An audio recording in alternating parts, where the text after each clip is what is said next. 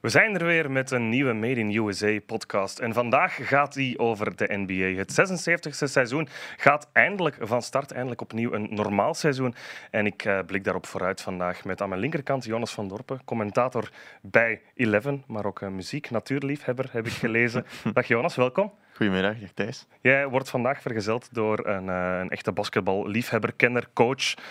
Ja, een beetje van alles. Leraar ook, Steve Ebens. welkom ook, Steve. Dag Thijs. Ja, het, de NBA heeft ons al warm gemaakt met een fantastische video voor de 75ste verjaardag. Die zien we hier ook op de schermen achter ons voor de mensen die op YouTube kijken. Zij hebben er zin in, wij hebben er denk ik ook zin in, Steve. Absoluut, ja. Ik ben uh, heel enthousiast en heel blij dat het uh, NBA-seizoen terug van start gaat. En uh, ja, zoals je al aan hebt gegeven, het is een, terug een volledig seizoen, laat ons hopen.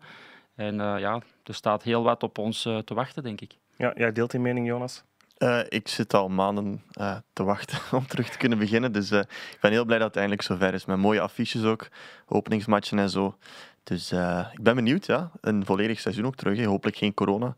Ja. Zalig gevuld met supporters. Dus ik kijk er echt wel naar uit om weer die sfeer ook gewoon te voelen ook als commentator. En als je kijkt naar de match, het is gewoon iets anders. Dus, uh... ja, je zegt langer op gewacht. Het is een lang off-season geweest.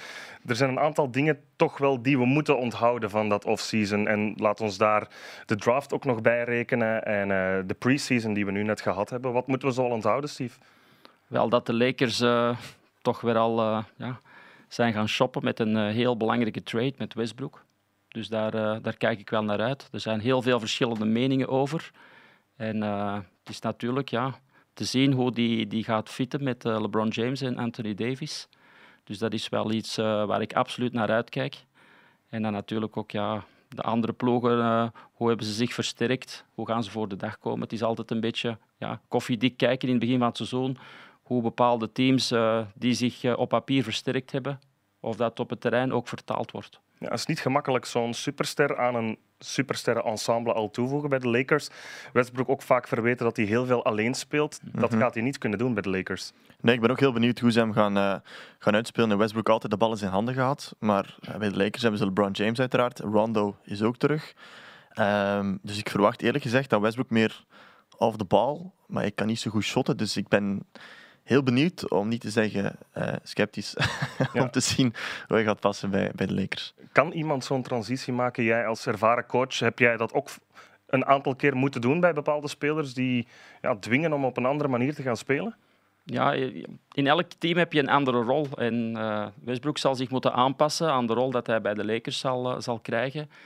Hij zal niet meer uh, de eerste viool spelen. Dus hij moet zich aanpassen aan LeBron James en Anthony Davis, wat toch eigenlijk de twee go-to guys zijn en ook de titel hebben gewonnen. En uh, het is te zien hoe, zij, hoe hij zich in dat, in dat team gaat, gaat aanpassen.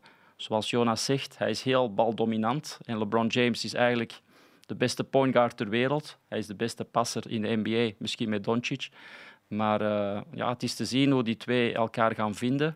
Maar hij gaat natuurlijk heel veel energie brengen aan dat team. En dat is ook een van de redenen dat ze hem hebben binnengehaald. Want vorig jaar hadden ze een, een korte off-season gehad, de Lakers. En dan zijn er toch een aantal spelers die uh, een beetje een jaartje verlof hebben genomen, zoals dat dan heet, na hun titel dat ze gewonnen hebben. En dat wordt toch wel uh, heel hard uitvergroot in de Amerikaanse pers ook. Dat ze dus uh, iemand nodig hebben, zoals Westbrook, om er terug een beetje vuur in te steken in dat team. En dat gaat hij zeker brengen, die Mamba-mentaliteit, zoals dat dan heet. Dus dat gaat hij zeker uh, op het parket brengen. Dus daar ben ik wel naar benieuwd hoe hij zich gaat aanpassen aan die nieuwe rol. En wie, uh, ja, wie eigenlijk de echte spelverdeler gaat zijn uh, in dat team. Ja, nog een aantal andere belangrijke dingen mee. Misschien in off-season Simmons bij Philly. Dat is een probleem daar. Of niet bij Philly. Ja, of niet bij Philly. dat is de vraag. hoe moeten we daar naar kijken? Um, moeilijk, ja. Simmons wil duidelijk weg. Um, en ik denk dat het team ook heel duidelijk was dat ze hem weg wilden. Um, vandaar die vrevel. Ik denk dat ze nu proberen de plooien glad te strijken om, om die trade value toch wel omhoog te krijgen. Want niemand wil daar nu iets voor geven, wat een probleem is voor Philadelphia. Want die, die hebben iets nodig om, om ja, contender te zijn. Dus ik denk dat ze nu een half jaar gaan proberen hem te laten spelen. Hopelijk is hij terug blij. Je ziet ook op sociale media filmpjes met hem beat. Um, alles doen wat hij mag doen. En, uh, en hopelijk voor Philadelphia komt er dan wel iets, iets naar boven. Um, ze gaan actief zijn om hem te shoppen. Want je kan hem ook niet meer houden nu.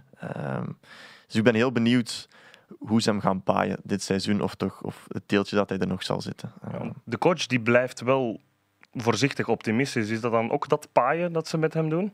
Ja, natuurlijk, want hij heeft natuurlijk wel een bepaalde waarde om, uh, om te traden. Dus als ze hem nu volledig aan de kant gaan zitten en, en zeggen van je mag niet meer spelen of, of echt uh, het op de spits drijven, die relatie dat die zo verzuurd is, ja, dan gaan ze er niks voor in de plaats krijgen. En ze willen natuurlijk wel goede assets krijgen voor, voor Simmons. Uiteindelijk is het wel een waardevolle speler.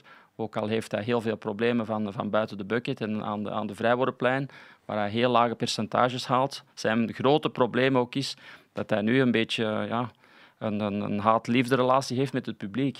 En dat is natuurlijk een, uh, ja, een moeilijke zaak voor een speler. Dat je voelt dat het publiek uh, niet meer volledig achter jou staat. Dat je een soort van angst hebt om op het terrein te komen en zeker om naar die vrijworplijn te gaan. Dus dat voel je heel hard bij, bij Simmons. Dus ze gaan zeker proberen om, uh, om hem te traden. Maar voor het moment zijn er weinig teams die, ja, die geïnteresseerd zijn om om goede assets ja, te traden voor, voor Simmons. Ja, wat we vorig seizoen ook voor het eerst gezien hebben, zijn die play-ins die zijn toegevoegd aan de NBA. We hebben dat ook gezien in de Major League Soccer, bijvoorbeeld in het voetbal in Amerika. Je hebt een groter groepje dat nu kan meedingen naar die playoffs. Is dat voordelig? Is dat nadelig? Voordelig voor de NBA, financieel denk ik wel. Want ze hebben meer matchen. Ik ben grote fan. Gewoon, um, je merkt dat vroeger ook, uh, op het einde van het seizoen de laatste 20 matchen bijna soms doen er heel weinig toe. Er zijn nog drie teams die meedenken voor de playoffs en de rest ligt er al uit of zit er al in. Ik ben grote fan gewoon omdat het spannende matchen zijn. En je zag vorig jaar ook op het einde van het seizoen Portland, Lakers, Golden State, die, die vochten allemaal om die plekken. Dus, dus ik ben blij dat ze het blijven doordoen. Het is nu ja, het derde jaar dat het gaat zijn, want tijdens het coronajaar hadden we ook play-ins met Memphis toen nog. Um, dus ja, ik ben groot fan en ik vind het ook gewoon een mooie match om naar te kijken. Het is een extra extra nuance, extra, extra um, ja, iets om voor te spelen. En de teams nemen het ook serieus. Dat vind ik wel heel mooi om te zien. Um, dat was een vrees begin, maar uh, ze gaan ervoor en dat is, dat is alleen maar goed voor de NBA, denk ik. Jij gaat akkoord, Steve. Ja, ik ben ook van. Want uh, vooral in het Westen heb je toch heel veel competitieve ploegen die echt strijden voor die top, top 8. En als je dan uh, ook als je tiende bent nog in, in, in staat bent om die play-offs te halen, is dat een, ja, een heel belangrijk gegeven. Dus ik ben heel positief over die, die play-ins, absoluut. Ja, fysiek gaat het misschien wel van bepaalde spelers meer vergen, omdat je veel meer wedstrijden die echt van uh, belang zijn hebt. En we spraken voor de, de, opname van deze podcast al een beetje over hopelijk geen al te veel blessures dit seizoen. Dat kan er nu wel bij komen. Ja, factor blessures hebben de laatste jaren een grote rol gespeeld. Vooral in de titeldebatten. Als je ziet, uh, Golden State, uh, in het jaar dat Toronto kampioen werd, hè, ze verliezen Durant, ze verliezen Clay Thompson. Dus dat zijn toch heel belangrijke spelers in, in belangrijke momenten die je verliest. Vorig jaar de Clippers, Clay, Kawhi Leonard die, die uitvalt. Uh, ja. En zeker na corona heb je nog een, een extra dat, uh, dat die blessureleed zal doorslaggevend zijn voor, voor die titeldebatten. En de ploeg die het langst fit blijft, die, die zal uiteindelijk wel het laken naar zich toe trekken. Ja, dat is een beetje een cliché. Ja. ik vind het terecht de opmerking van die, van die blessures, want blessures maken of breken een team. Maar ik heb niet het gevoel dat die play-ins voor extra blessures zorgen. Dan is meer de vraag, is het 82 matchen te veel? Gaan ze naar 70 bijvoorbeeld? Maar ik denk niet play-ins. Um, op zich komen er weinig extra matchen bij. Er is één match, nummer 9 tegen 10, uh, 8 tegen 7. En dat is het dan ongeveer. Um, dus ik heb niet het gevoel dat door die twee matchen extra nu heel veel blessures gaan zijn. Um, want iedereen speelt toch de 82 matchen, ook als er geen play-ins zijn. Dus dat vind ik een beetje een goede opmerking, maar niet correct. Uh, dan is de vraag eerder, zijn er te veel matchen te koer in de NBA? Maar dan is het een financiële kwestie. En dan zijn we ook lang bezig. En uh, daar zijn wij niet echt expert in. Dus dat is voor een andere podcast. Ja, maar wel een goede opmerking. Want uh, in het voetbal zeggen ze al, we spelen er te veel. Het gaat dan om 60 wedstrijden. Hm. Ik denk ook in het begin, toen ik bij de NBA kwam als fan, had ik zoiets van 82 wedstrijden op een seizoen. Zeker als ik NBA 2K speelde, dan had ik zoiets van simuleren na 40 wedstrijden. Het is wel erg veel. Dat, dat vergt fysiek onwaarschijnlijk veel toch van een speler. Ja, fysiek en mentaal is het een enorme, ja, een enorme belasting voor die spelers. Daarom is het zo belangrijk, die off-season, dat ze echt uh, hun tijd kunnen nemen om dat lichaam te laten rusten en individueel terug kunnen opbouwen. Want die 82 wedstrijden, ze spelen ze ook niet alle 82 uh, aan 100 procent. Nee. Daar moet je ook eerlijk in zijn. Het is pas in de playoffs dat er echt uh, harde defense wordt gespeeld. En uh, ja, natuurlijk, de factor televisie en, en het is een geldmachine, een commerciële geldmachine, dus ja, die moet blijven draaien. En dat is ook de reden dat er zoveel wedstrijden zijn. Maar voor de spelers, zeker voor de spelers die boven de 30 zijn, is het een enorme belasting. En niet alleen fysiek, maar ook mentaal is het, is het zeer zwaar. Ja, inderdaad. Ik heb jullie ook gevraagd om richting de favorieten te kijken van het komende seizoen. Uh, er zijn een aantal namen die bij mij naar boven komen, maar natuurlijk zijn jullie daar beter ingeschikt om daarover te oordelen. Ik hoop het. Um, ik stel voor dat jullie elkaar een akkoord geven of tegen elkaar ingaan. Uh, ik ga bij jou beginnen, Jonas. Wie is jouw grootste favoriet voor het komende seizoen? In de Eastern Conference of, uh, of in het algemeen? Laat ons zeggen algemeen. Um, ja, ik zeg Brooklyn, uiteraard. Iedereen zegt volgens mij Brooklyn. Um, of toch zeker bij de eerste twee. Maar dan komen we aan de Kyrie-kwestie. Uh, daar zijn we ook nog niet klaar mee natuurlijk. Maar als we puur theoretisch kijken, uh, Kyrie, Harden, Durant. Zeker Durant is de beste speler in de wereld, vind ik nu. Um, je kan altijd zeggen LeBron James, maar ik ben toch neig iets meer naar Durant. Um, en dat team is zo fantastisch goed, ook los van die drie spelers. Paddy Mills zit daar nu bij, Aldridge is terug, Millsap. Ze hebben een goede rookie, Cam Johnson. Um, Claxton is ook goed. Uh, ik denk dat Brooklyn vorig jaar ook finals had gespeeld als een van de twee, Kyrie of, of, of James Harden, niet geblesseerd was. En ik denk dit jaar dat, dat je door Brooklyn moet om in die finals te geraken. Ja, misschien even voor de mensen die het niet weten, de Kyrie-kwestie kaderen. Kyrie wil zich niet laten vaccineren. En in de staat New York mag je niet aan sportwedstrijden ja. deelnemen als je niet gevaccineerd bent. Ja, je mag een sportzaal niet binnen uh, als je niet gevaccineerd bent in de staat New York. En Kyrie zegt zelf dat hij zich niet per se niet wil laten vaccineren, maar dat hij het opneemt voor, hoe zegt hij, de mensen die hun job verliezen door de, de COVID-regels. Uh, dus hij werpt zich op als, als een soort van Robin Hood voor de mensen. Uh, ja, ik, ik ben daar niet akkoord mee. Ik vind dat je Robin Hood mocht zijn, maar je kunt je wel laten vaccineren, want het is iets het is groter dan enkel Kyrie of de sport. Uh, maar de Nets hebben nu inderdaad beslist dat Kyrie zelf niet mag meedoen uh, met het team, zolang hij uh, de regels ja, niet kan naleven. Dus als hij kan naleven, mag hij meedoen. Vrij vertaald, hij moet zich laten vaccineren ja. om mee te kunnen doen. Wat vind jij daarvan, Steve? Ja, eerst en vooral die discussie over vaccinatie ja of nee, dat is voor iedereen persoonlijk. Uh, natuurlijk er komt een moment dat ze die corona wel moeten oplossen wereldwijd. Dus vandaar, de vaccins die missen natuurlijk hun effect niet. Uh, wat de beslissing van de Nets betreft, vind ik het uh, volledig gerechtvaardigd dat ze hem dus uh, on hold zetten. Want het is niet opportun om een speler te laten spelen die niet kan trainen met het team en die enkel maar de uitwedstrijden kan spelen, dan uh, hypothekeer je eigenlijk ja, de groepsfeer en hoe ga je dat uh, verkopen aan je andere spelers. Dus je krijgt een volledig andere chemistry met of zonder Kyrie, dus dat krijg je eigenlijk niet, uh, niet, ver, ja, niet verkocht aan je andere spelers. Dus vandaar die beslissing dat ze, dat ze hem on hold zetten, vind ik een goede beslissing. En dan is het aan Kyrie om te beslissen of hij zijn job wil nog uitoefenen in New York, ja of nee. En dan, dan moeten ze maar kijken, want heeft weinig trade value, want hij heeft altijd wel iets. Bij Boston, bij Cleveland, er waren altijd wel ja, capsones met hem. En, en, en, in de kleedkamer ligt hij moeilijk bij, bij, bij medespelers. Dus er zitten niet zo heel veel ploegen op hem te wachten om hem op een, op een goede manier te traden. Dus ja, het is, is altijd wel iets. Ja, het is altijd uh, iets met hem. Dus het is uh, nooit geen onbesproken figuur geweest. Ja. Zijn ze dan voor jou nog favoriet? Als Irving er niet bij is? Op papier kan je niet uh, om de nets heen, maar het is altijd wel een probleem, die ploeg. En, en ze gaan altijd te maken hebben met blessures. Ze hebben ook een van de oudste teams van de, van de NBA, daar moet je ook rekening mee houden. Als je all the way wil gaan in de playoffs, heb je op het einde van de, van de rit wel jonge benen nodig en dat hebben ze niet. Dus of ze nu echt de favoriet, voor mij zijn de Bucks favoriet. Omdat ze, ze hebben min of meer dezelfde ploeg kunnen behouden. En uh, de druk van die titel te moeten winnen is weg. En dat hebben ze vorig jaar bewezen van wij zijn geen ploeg meer die, uh, die het reguliere seizoen altijd heel goed speelt en in de playoffs dan choken we. Dus dat hebben ze bewezen. Dus die, ja, die mindset hebben ze omgedraaid. En ook de publieke opinie. Dus ze spelen met veel minder druk op hun schouders dan de vorige seizoenen. Dus voor mij zijn ze de, de favoriet, zeker in het oosten. Of ze het all the way gaan winnen. dan uh, ja, we zullen zien hoe de Lakers voor de dag komen.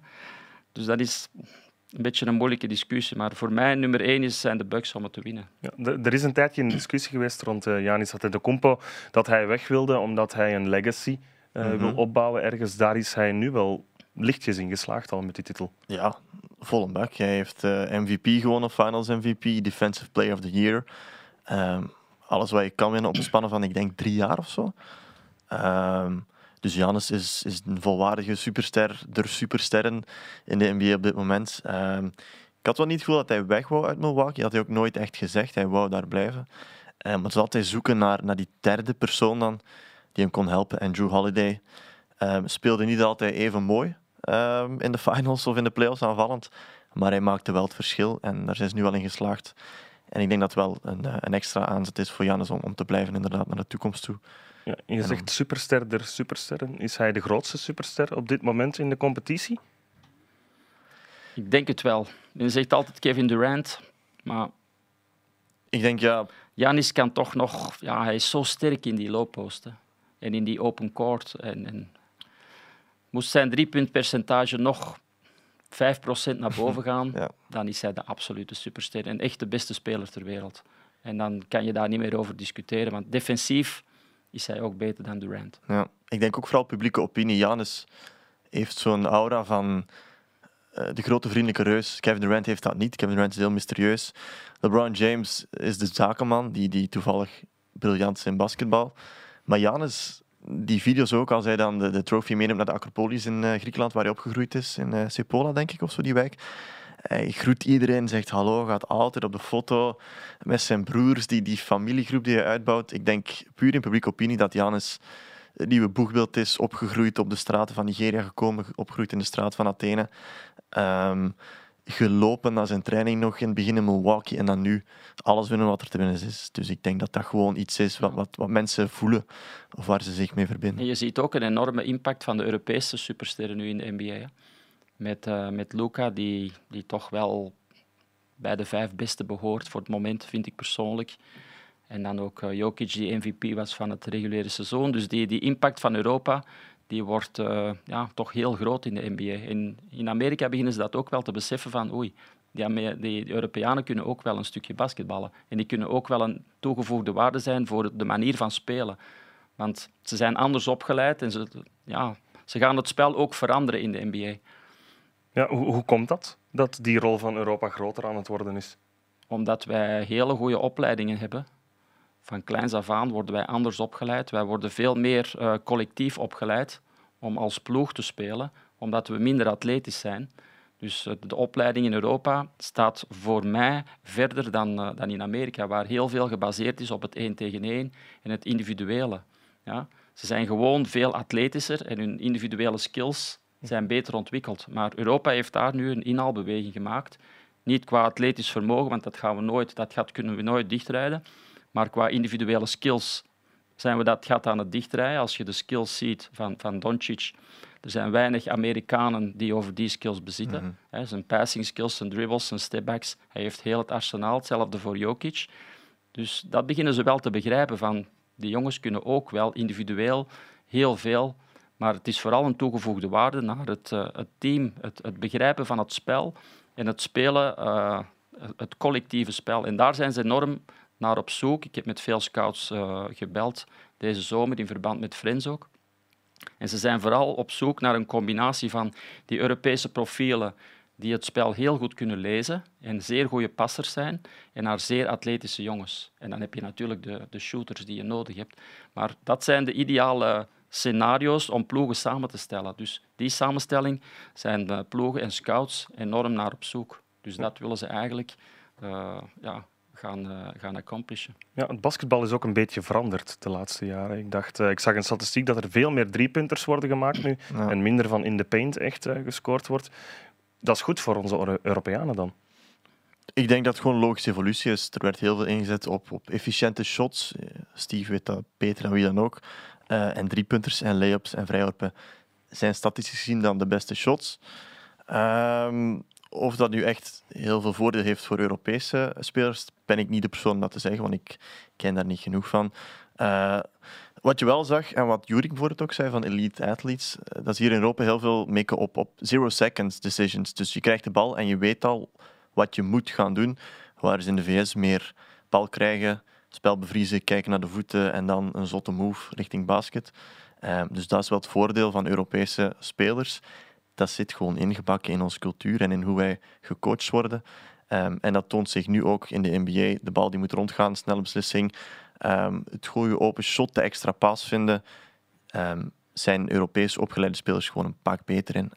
ja, Popovic heeft dat in een tijd, ja. 2014, 2015, geïmplementeerd bij de Spurs, omdat hij heel veel niet-Amerikanen in zijn ploeg had dat was eigenlijk een, een poetry om naar te kijken. Het was, het was, eigenlijk, het was prachtig basketbal. Er werd heel weinig gedribbeld. Er was ball movement, players movement. En uh, point, second, point five second noemt dat. Dus dat je niet langer dan één seconde de bal in je handen hebt voordat je een beslissing neemt. En dat, dat heeft hij erin gebracht in, in dat team van, van San Antonio. En dat was zo mooi om naar te kijken. Dat zo'n atletische spelers dat die dat systeem konden gaan toepassen. Met zo weinig dribbles en zoveel beweging. Het was echt prachtig om te zien. Maar dan spreek je natuurlijk over Tony Parker, Ginobili. Dat zijn allemaal jongens die al jaren samenspeelden. Ja, dus uh, dat, was, dat was echt mooi basketbal om naar te kijken. En dat wordt nu wel meer geïmplementeerd, ook uh, bij de andere ploegen. Ja. Ploegen proberen dat ook door die Europese profielen en ook spelers van andere continenten die anders zijn opgeleid, proberen ze nu daar een mix te vinden tussen atletisch vermogen, maar vooral het ploegspel en het, het uh, niet het bevriezen van de bal.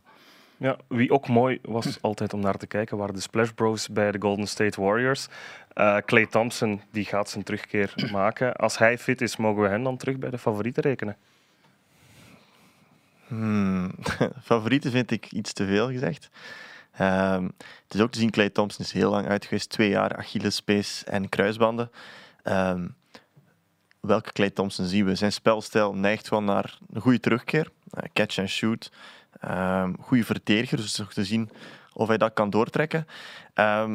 maar ik denk niet dat de Golden State Warriors uh, nu echt een titelkandidaat zijn. Het is wel zo in het Westen. De ploegen zijn niet per se beter of veel beter geworden. In het Oosten zie je Milwaukee goed versterkt, Brooklyn blijft Brooklyn. Andere teams komen ook op.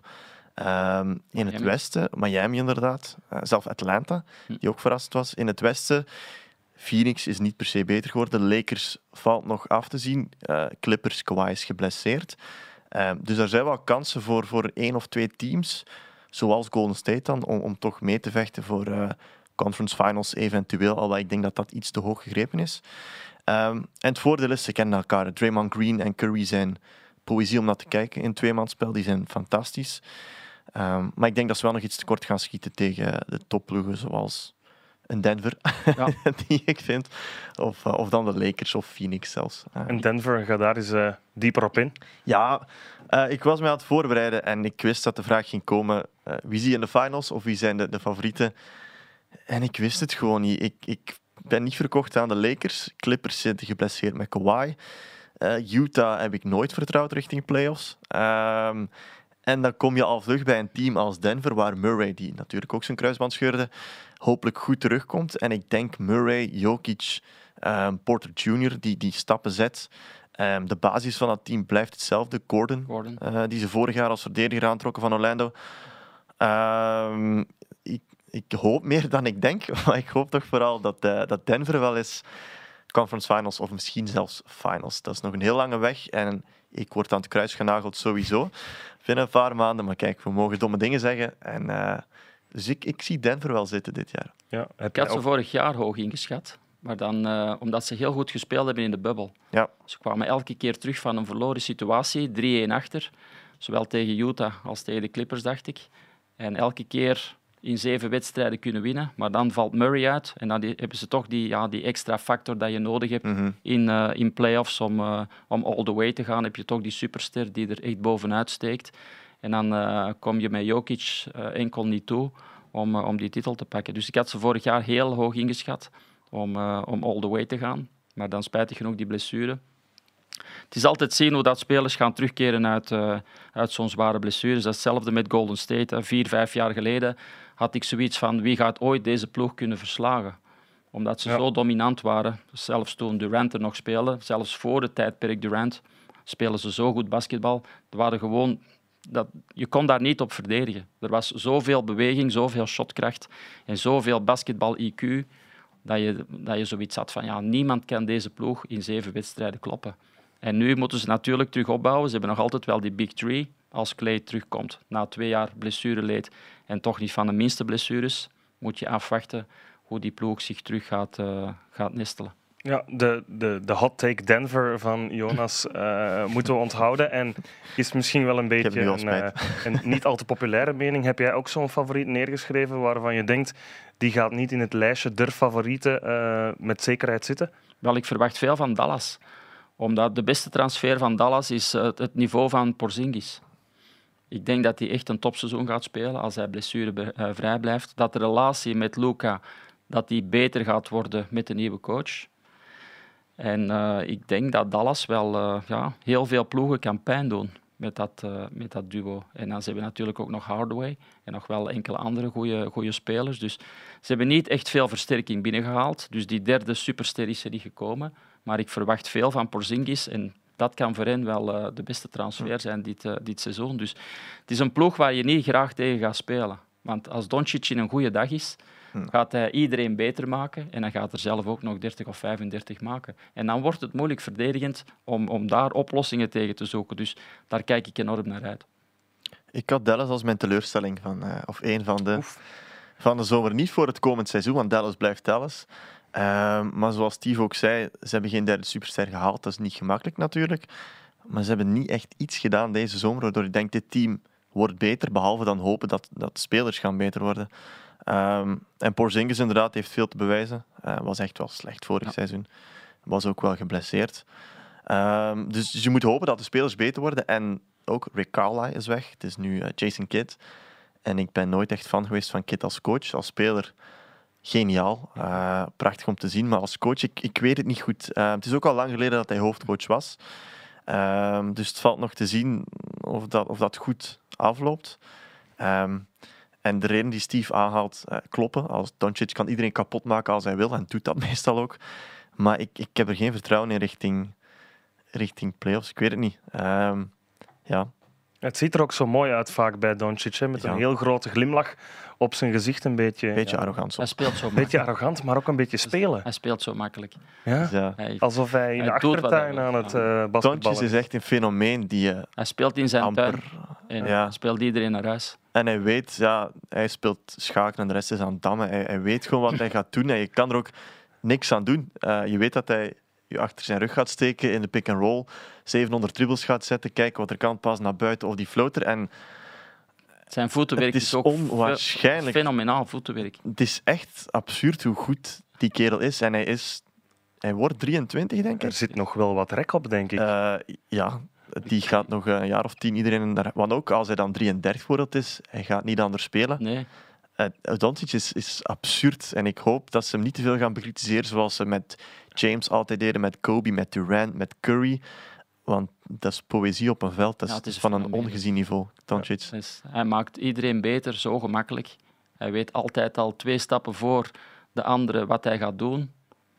Dus ja, dat kan je niet aanleren. Hè. Dat is aangeboren en dat is vanaf hij 14 jaar was, speelde hij al iedereen naar huis bij Real Madrid. Hij komt op het veld bij Real, zijn eerste driepunter shot hij binnen. Hij was 15 jaar of zo. In, in, de Spaanse competitie, die echt wel niet, uh, niet gemakkelijk is. Frans zal dat ook beamen nu. Ja, ik heb geen uh, enkele druk ook niet. Hè. Je voelt dat het gaat hem allemaal zo gemakkelijk. Hij weet gewoon dat hij de beste is op het veld. Punt. en dat straalt hij uit ook. En, en, de andere spelers weten dat. Ze hebben schrik. Ja, Tegen Doncic verdedigen, het wordt een moeilijke avond. En zeker in het systeem van de NBA, waar die bucket open ligt. Ja. En waar je de shooters in de hoeken hebt. En de spelers die boven de ring kunnen spelen, die hij kan voeden. Want hij is zo groot als point guard. Dus hij, kan over elke... die stepback ook. Ja, hij kan die overal overpassen. Ja, dus, dus... Hij heeft nu die, die stepback van Dirk Nowitzki ook op, op, die één voet, die, die turnaround jumper. Die heeft hij ook uh, meegepakt in zijn arsenaal. Dus hij steelt ook heel veel van, van andere spelers met zijn ogen. Hij gaat dat dan op trainen en dan ja, voert hij dat uit in de perfectie. En dan heb ik zoiets van, ja, wat gaat hij nog allemaal toevoegen aan zijn uh, offensieve spel? Ja, maar het is die negatieve media-aandacht waar je het al over had. Het is een beetje het perverse effect, denk ik, ook wel van een superster te zijn. Tuurlijk. Maar ze zijn ook gewoon bikkelhard in Amerika. En niet alleen de media, maar ook eigenlijk je, je, je collega basketballers. Ik denk aan Westbrook die in een uh, rok poseert, die wordt compleet afgemaakt. Ja. Is dat deel van de cultuur daar? Ik denk dat we in België ook wel hard kunnen zijn voor uh, vraag maar aan standaard supporters of zo. dat, uh, het, het tifo van de voer vroeger en ja. zo. Um, ik, ja, het hoort erbij. En Doncic is ook ergens een gemakkelijk slachtoffer. In die zin, hij kwam van Europa. Uh, dan heb je altijd al een stapje minder. Uh, en hij is gewoon heerlijk arrogant, omdat hij weet dat hij de beste is. En hij zegt ook herhaaldelijk aan de Amerikaanse pers, in Europa is het moeilijker. Het is hier zo gemakkelijk om te scoren. Vinden ze ook niet leuk als hij dat zegt, want Amerikanen vinden dat niet goed. Mm -hmm. um, maar hij kan er goed mee om. En ik vind, je mag hem bekritiseren, want hij is nog niet uit de eerste ronde geraakt. Dat zal hij ook niet erg vinden. Um, ik heb ook nooit goed dat bij Doncic erover gaat. Um, hij is niet atletisch, zo so wat. Maar atletisch is ook een relatieve term, want hij is lateraal onwaarschijnlijk goed in zijn bewegingen. Um, dus ik denk dat dat bij Doncic zeker er mooi afloopt. Zal hem weinig doen. Ja, want wij zeggen als coaches altijd, hè, je moet explosiviteit hebben en verandering van snelheid en verandering van richting. Maar dat doet hij allemaal niet. Hè. Hij, hij doet alles wat op hetzelfde ja, wandeltempo en toch is hij zo goed, omdat hij zoveel basketbal-IQ heeft en zo goed voetenwerk dat hij overal mee wegkomt. En om op je vraag te antwoorden van alles wordt in Amerika zo onder de loep genomen en alles wordt zo extreem geanalyseerd. Alles wat je doet, alles wat je zegt, komt in de media en daar wordt een, een debat over gevoerd. Dus voor die spelers is dat niet evident. Van, je moet altijd op je woorden letten. Je moet kijken waar je loopt, wat je doet. Dus dat is ook een enorme belasting, want alles, alles hebben ze gezien, alles wordt uitvergroot, wordt op televisie gebracht, er wordt over gediscuteerd. Je mag eens geen slechte avond hebben. Uh, je mag niet vergeten, als je 82 wedstrijden moet spelen, mm -hmm. heb je al eens een avond dat je niet veel goesting hebt. Mm -hmm. uh, dat, is, allee, dat is menselijk. En ja, het kan gebeuren dat je een minder periode hebt of dat je wat minder goed voorbereidt, zoals Anthony Davis, die krijgt nu al die bagger over zich, dat hij vorig jaar uh, niet goed gepresteerd heeft. Ze hebben gewoon die bubbel, dat moet je al niet onderschatten. Ze hebben daar drie, vier maanden opgesloten geweest, weg van je familie, om dat ultieme doel te bereiken. Ze hebben dat dan bereikt en dan is er een decompressie, dat is normaal. Als je dan zes weken daarna terug aan die competitie moet beginnen, mm -hmm. dan heb je zoiets van, pff, ik wil even dat lichaam ja. en, en de geest laten rusten. Daar is niks mis mee. Maar in Amerika is dat precies, ja, is dat een crime. Ja. En dan wordt dat aanzien als, uh, hij is niet voorbereid ja. en uh, het is een schande voor LeBron dat hij hem zo in de steek laat. Maar het zijn ook maar mensen. Mm -hmm. ik, ik, had het al lastig als commentator toen we twee maanden off-season hadden. Ja. Vorig jaar van eind oktober tot eind december begonnen we weer aan. En ik had ook zoiets van, ja, het mag nog wel langer duren. Dus als speler ja. neem je dan gewoon wat extra rust. Um, en de pers is de pers, die zal overal en altijd hetzelfde blijven. Misschien in de VS iets meer. Ja. Um, maar ik denk dat ze daar wel mee om kunnen. Ja, ik wil het ook nog heel even bij de favorieten kort over de Chicago Bulls hebben. Okay. Want daar speelt een, een, een halve Belg, Vucevic. Ja. Maar we hebben daar nu ook Lonzo Ball, DeMar DeRozan en uh, misschien mijn favoriete speler in de NBA wel, Caruso, die daar net is aangekomen. Waar moeten we hen plaatsen? Um, aanvallend top, verdedigend nul. Ik denk dat dat zo ongeveer de, de analyse is. Uh, ja, op Twitter werd al genoemd titelkandidaat. Ik, uh, ik ben zeker van niet. Uh, ik denk dat iedereen dat wel zal beamen. Het gaat een mooi ploeg zijn om naar te kijken. De Rosen, Ball en Levine samen wordt beter dan Williamson, want Levine is in conditie en Williamson niet. -huh. dus ik ga er heel veel match van proberen kijken als ik kan. het wordt mooi om te zien. Caruso inderdaad, goede aanwinst. De Rosen moeten we nog zien hoe hij daarin past. Maar het is, het is een leuk team om te zien. Uh, maar defensief wordt het echt om te wenen, vrees ik. Ja, aanvallend zijn ze, hebben ze heel veel wapens. Dus Billy Donovan zal heel veel werk hebben om het uh, defensieve systeem op punt te zetten. En daar ligt zijn uitdaging, want hij moet ze niet meer leren scoren. Ja. Want ze gaan uh, meer dan 100 punten gemiddeld maken. Maar de vraag is van, gaan ze er meer dan 110 tegen krijgen? ja. ja. Je hebt van die ploegen die gewoon meer willen scoren natuurlijk dan ze er tegen krijgen. als je natuurlijk meer scoort dan de, dan de tegenstander, win je altijd. Het zal highlights geven, dat zeker. Maar, uh, Sowieso. Veel alley-oops. Ja, ja. Dus Want je zag nu al in pre-season, ze spelen ook gewoon mooi aanvallend. En Levine Op tempo. wil ook echt wel eens in die playoffs geraken en bewijzen dat hij meer is dan gewoon een volume scorer, een volume shooter. Um, en Bal die zal zich ook wel willen tonen. En Paul wordt uh, alsmaar beter. Ik ben altijd al fan geweest. Je moet bij Bal niet kijken naar de statistieken, maar je moet kijken wat hij op het veld doet. En dat blijft heel waardevol. Uh, maar defensief, Vucevic in de pick-and-roll, ga je niks mee doen. Uh, de Rosen, Levine worden ook uitgespeeld. Op de bank Kobe White. Hebben wel Patrick Williams, de rookie vorig jaar, maar die is nu ook geblesseerd. Um, Dus ik vrees dat ze inderdaad 120 punten gaan scoren en gemiddeld 119,9 tegen krijgen of zo. Dus, uh, uh, of 130 of 40, het kan. ja, we, we, hopen in ieder geval op spektakel. Um, daar ronden we af voor de favorieten. Heren, ik heb nog een kleine verrassing voor jullie. Uh, jullie zitten hier vandaag niet alleen met twee, maar op afstand zit er ook iemand te wachten op ons. En dat is Frens Blijenberg. Maakt uh, momenteel het mooie weer in uh, Spanje als basketballer. een paar tra trainingen gehad bij NBA-ploegen ook de laatste maanden. En vandaag 21 jaar geworden. Frens, hoor jij ons? Ja, ik hoor jullie perfect. Ik hoor jullie perfect. Horen jullie mij goed? Ja hoor, wij horen jullie uh, jou uh, prima. Een, een, gelukkige verjaardag alvast, uh, moet ik zeggen. Dankjewel, dankjewel. Ik denk dat de heer... volwassen geworden, hè? 21. Zo gelopen. Met ja. alcohol drinken. Ja. Heb je het al een beetje kunnen vieren? Uh, ja, ik ben gisteren ik ging op restaurant normaal hier in Sevilla met mijn vriendin gaan. En ik zat aan de tafel gewoon bij twee. En ineens stonden mijn ouders achter mij, dus dat was een heel grote verrassing. Dus uh, nee, ik heb het al een beetje kunnen vieren en vandaag een beetje met mijn ouders hier in Sevilla. Dus uh, dat is wel plezant. Ja, wat staat er nog op de planning? Uh, ja, ik zeg het, hè, gewoon, we gaan nu even naar een store gaan. En met mijn ouders een beetje Sevilla rondtrekken, een beetje, beetje stappen met mijn ouders. En dan gaan die terug vertrekken en dan ga ik terug naar mijn appartement. En dan, maar er zijn nog trainingen op het programma, dus niet heel veel vrije tijd. Ja, hoe loopt het daar in uh, Spanje?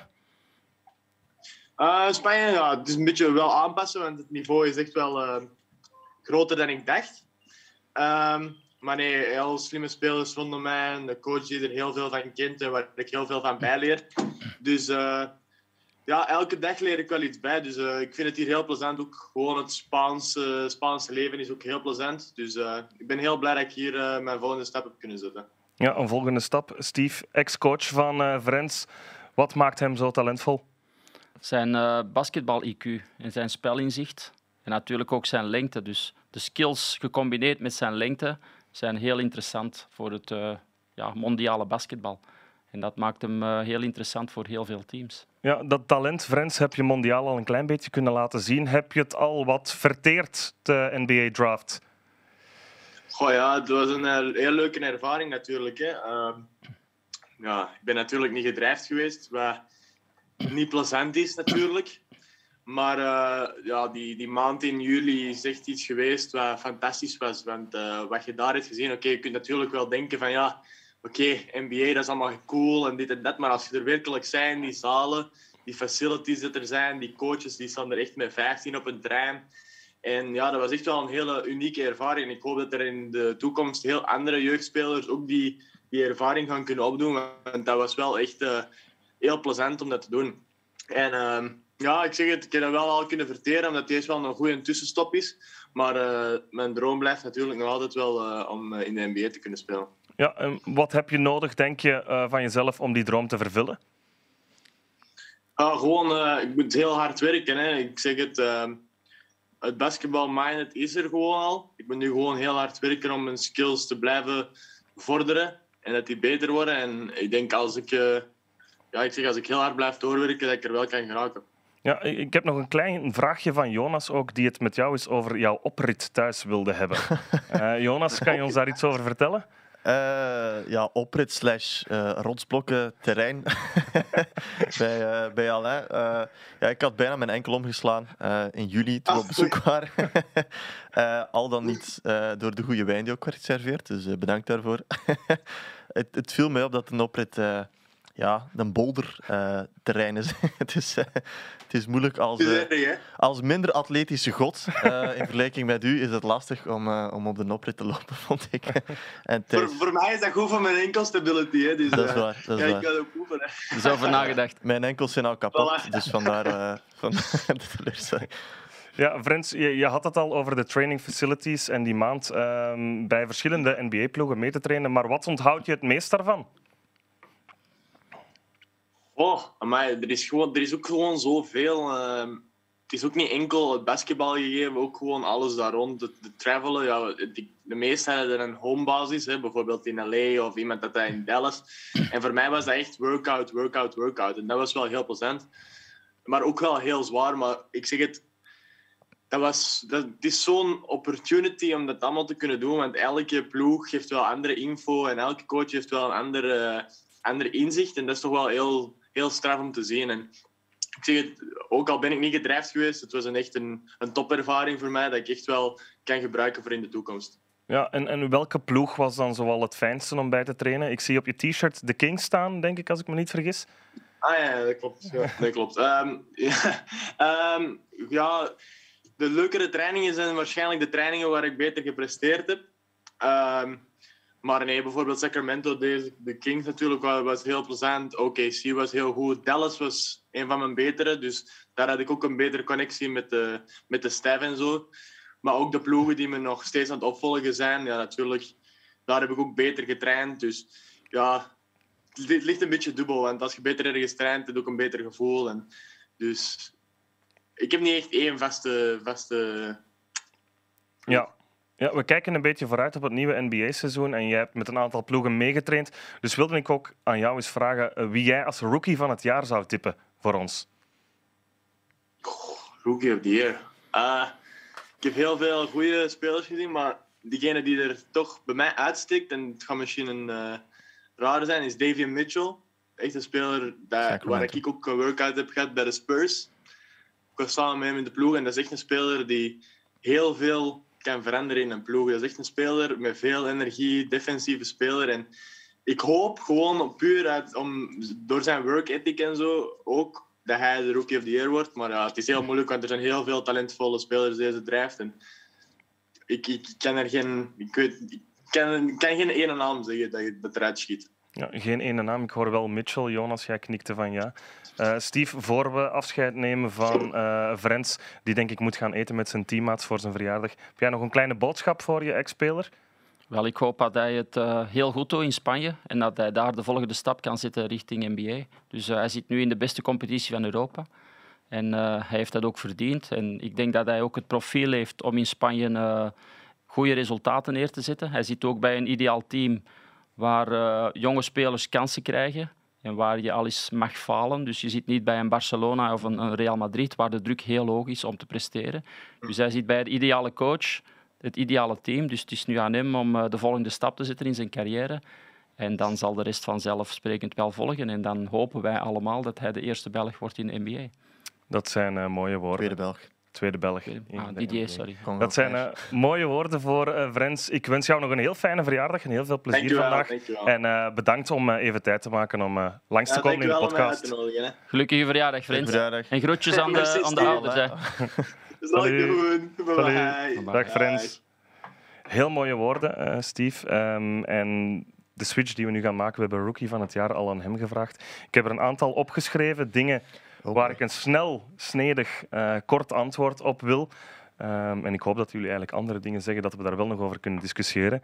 Maar we beginnen met MVP, regular season, dus niet finals MVP. MVP dit jaar. Wie gaat het worden? Doncic. Doncic? Jokic. Jokic. Peral. Ja, Denver, wel twee Europeanen die genoemd worden, dat is opvallend. Ja. ja. Puur ook omdat ik denk, uh, spelers als LeBron Durant gaan een stap terugnemen in het reguliere seizoen. Um, en dat gaat zich wreken puur omdat ze minder match gaan spelen en zo. Um, Doncic is inderdaad wel een hele goeie. Um, dus ik zou misschien mijn antwoord nog veranderen, maar ik ga bij uh, Jokic blijven. Uh, omdat ik denk dat Denver ook wel een ploeg is die veel te bewijzen heeft en het reguliere seizoen heel serieus gaat nemen. Wat beter is voor de kansen spelers als Jokic om, om punten te scoren op die manier. Nou, ze pakken minder verlofdagen dan de, de supersterren uit, uh, uit de USA. Ja. En daarom zijn ze meer kandidaat. Het is nu al drie jaar op rij, dacht ik, een Europeaan. Met uh, Antetokounmpo en, uh, en Jokic. Dus ik denk dat het uh, dit jaar uh, Doncic zal zijn. Ja, nog een keertje samenvattend. Wie wordt kampioen? Brooklyn. Milwaukee. Milwaukee. Brooklyn-Milwaukee. Het zou een mooie finale zijn ook natuurlijk. Um, en tevens ook de eerste wedstrijd die wij uitzenden. Daar komen we straks nog even op terug. op Lakers Nets natuurlijk. Als finale. Dat is de droomfinale. Ja, dat is inderdaad. De supersterren tegen elkaar. Dat willen we allemaal zien, denk ik. Um, werd ook al gezegd in het Made in USA magazine. Dinsdag hadden we het daar ook al over. Defensive Player of the Year. Oeh. Oeh, nog niet over nagedacht. Oh, nee, stress. Uh, Rudy Gobert. Toch? Okay. Sowieso. Ik ben geen fan van Gobert, dan ga ik voor Davion Mitchell. nee. Voilà. Frans heeft het al gezegd. Eh, of Matisse Tybal. Nee, Tybal. Ik ben groot fan van Tybal bij. Philadelphia. Rookie of the Year? Mitchell volgens Friends, volgens jullie? Mobley. Ik ga toch voor Cunningham. Gaat veel speelkansen krijgen. Eh, die gaat goed zijn. Oké. First pick in the draft. Hij al Even kaderen. Ja, dat is wel waar. Eh, ja, dat klopt. Altijd opletten met die eh, eerste picks. Ja. En dikwijls het eerste jaar veel gekwetst. Ja, maar Ja. ik denk wel dat zijn spel zeker in het begin vertaalt naar NBA. En die gaat gewoon zoveel kansen krijgen bij Detroit. Dat wel, maar de druk is zo hoog op die nummer 1 dat je meestal veel blessures hebt. En dat is louter mentaal ook. En eh, je ziet dat heel veel... eh, ja, het gebeurt gewoon heel veel bij de number one pick. Dus ik ga voor Mobley. Oké. Wijze woorden. Sixth man of the year? Tjoe, moeilijk. Hmm. Westbrook. Oké. Dus Westbrook begint van op de bank. Ben is erover aan het denken. Dat is een hot take. Die gaan we onthouden. Ah, Six Man of the Year. Ik heb hier allemaal niet over nagedacht. Dit wordt lastig. Eh, even kijken. Ehm, Dat is een moeilijke precies voor Jonas. ja, ja. Iedereen die mij kent weet dat ik ook nooit nadenk over awards. Omdat ik Mhm. er geen fan van ben. Ehm, Heb je nog... We zullen op het einde van de show nog snel bij terugkomen. Ja. Ehm, dan ga ik even naadloos over naar een eh, NBA giveaway die wij ook gaan doen. Eh, de link daarvoor komt sowieso in de descriptie eh, hieronder op YouTube. Maar wat kan je winnen? Je kan een shirt van je favoriete NBA-team winnen. Je krijgt een NBA 2K22 game en de nieuwe officiële Wilson-bal. Het is eigenlijk een totaalpakket om in je zetel te beginnen met NBA 2K te spelen, je shirt aan te doen, je bal te nemen en naar buiten te gaan om op een Don- Doncic-achtige manier te gaan basketballen in je achtertuin. Ehm, dus zeker aan meedoen, kan je allemaal winnen. Ook bij de Franse podcast kan je die winnen. Ehm, ik ga mij alvast inschrijven, want ik wil dat natuurlijk ook wel winnen. Ehm, het shirt van, ja, ik moet dan twijfelen. Ik denk Caruso bij de Bulls ga ik dan toch wel kiezen als ik de keuze heb. ja. Ik ga voor het shirt van mijn Six Man of the Year, Paddy Mills. Oké, Paddy Mills, Dan we zijn er toch ook uitgekomen. ja. Shirt van de Sixth Man. Jij kan ook meedoen, Jonas. Steve, jij natuurlijk ook. Ah, wij krijgen dat niet. Eh, ja, dat, dat, dat kan Ik misschien... met, hoorde eh, in de wandelgangen... eh, Dan moet je niet met mij bespreken, zo'n dingen. Die kan ik niet regelen. Ehm, en dan zijn we eigenlijk aangekomen bij het einde. Dan bedank ik jullie allebei. Dan bedank ik de kijkers en de luisteraars. En wil ik ook vooral zeggen dat op eh, de nacht van dinsdag op woensdag, 19 oktober, dus eigenlijk 20 oktober, om half twee s'nachts het NBA-seizoen eindelijk opnieuw van start gaat. En dat is met de Milwaukee- Milwaukee Bucks liever tegen de Brooklyn Nets. En dat is heel toevallig dat jullie twee daar gaan zitten.